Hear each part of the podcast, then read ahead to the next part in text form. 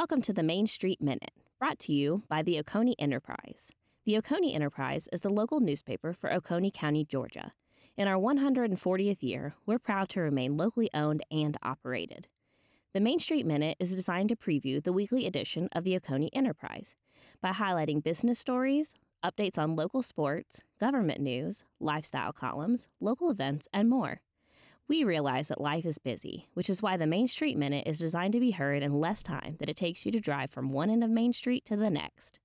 Whether you're in Watkinsville or Bogart, Bishop or Farmington, North High Shoals or Eastville, this minute is for you.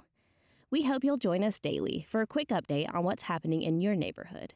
Be sure to like, subscribe, and share so that you won't miss an episode and find a copy of the Oconee Enterprise online 24 7 at oconeeenterprise.com, where you can also subscribe for home delivery.